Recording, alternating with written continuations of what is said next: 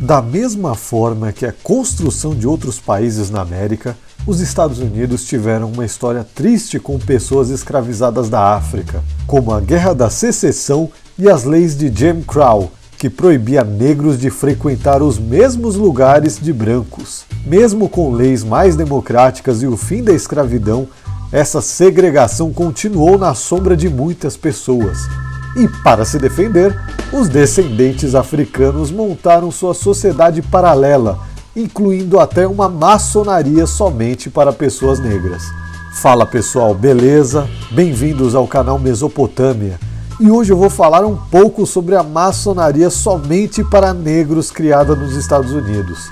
Mas antes, não se esqueça de se inscrever no canal, dar um like no vídeo compartilhar o vídeo e ativar as notificações para receber vídeos novos toda semana.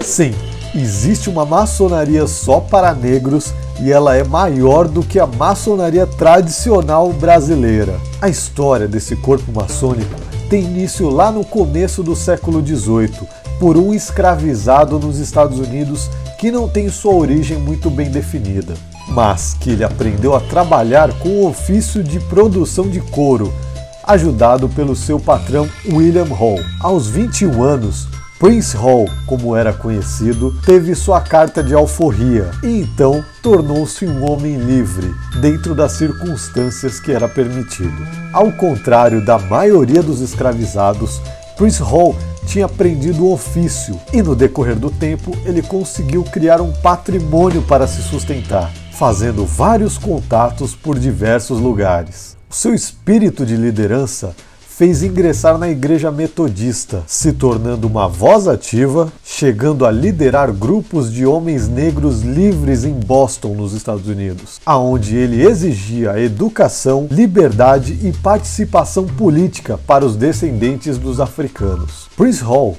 incentivou os homens negros a servir o exército da colônia inglesa. Assim, mostraria que a participação deles era essencial na criação desse chamado Novo Mundo. Com isso, poderia facilitar para libertar todas essas pessoas que foram escravizadas um dia. Esse espírito de liberdade e igualdade fez se interessar pela maçonaria, no qual tentou ingressar algumas vezes, mas não obteve sucesso até que em 1775 ele e mais 15 pessoas foram iniciados em uma loja militar administrada pela Grande Loja da Irlanda. A partir daí, ele conseguiu criar uma loja somente de afrodescendentes, que foi conhecida como African Lodge ou loja africana. Ela era independente de qualquer administração maçônica mundial. Após a Revolução da Independência no ano seguinte, essas pessoas começaram a ganhar mais notoriedade, já que era inovador o um negro dentro de uma fraternidade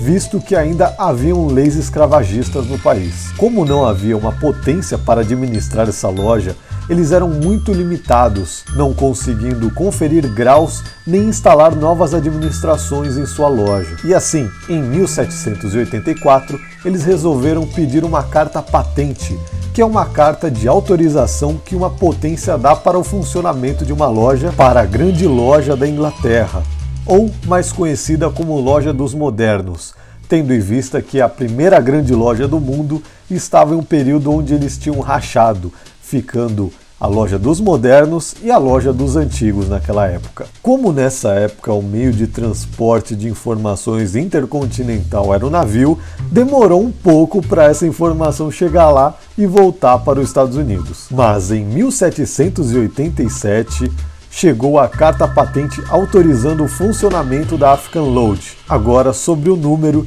de 459. E assim nascia a primeira loja somente de negros em Boston, nos Estados Unidos. Prince Hall morreu em 1807, mas os trabalhos da loja não pararam por aí e nem os problemas. No decorrer dos anos, outros estados que conheceram essa loja, esses membros, começaram a criar novas lojas de homens negros também, sempre com um tratado de amizade entre si. Até que em 1813, quando as duas grandes lojas inglesas voltaram a se reconciliar e se tornaram a Grande Loja Unida da Inglaterra, algumas mudanças aconteceram, dentre elas a retirada do registro da African Load, alegando alguns problemas administrativos.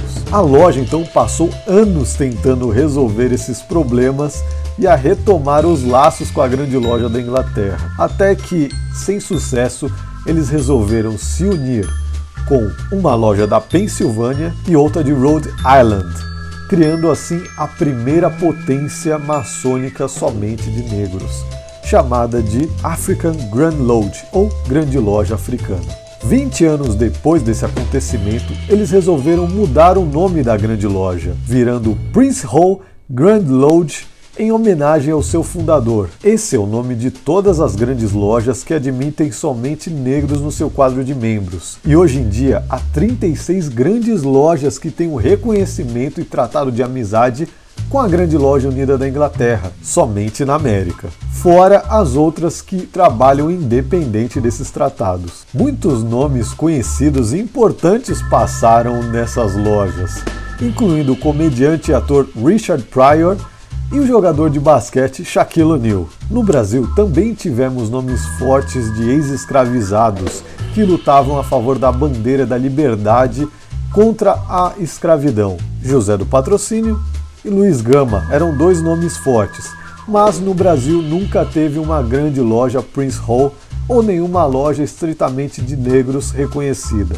E você, sabia da história da Prince Hall? Conhece alguém que faz parte de alguma loja assim? Conta pra gente aí nos comentários. Não se esqueça de compartilhar o vídeo com o máximo de pessoas para levar o conhecimento a todo mundo. Até a próxima, um abraço!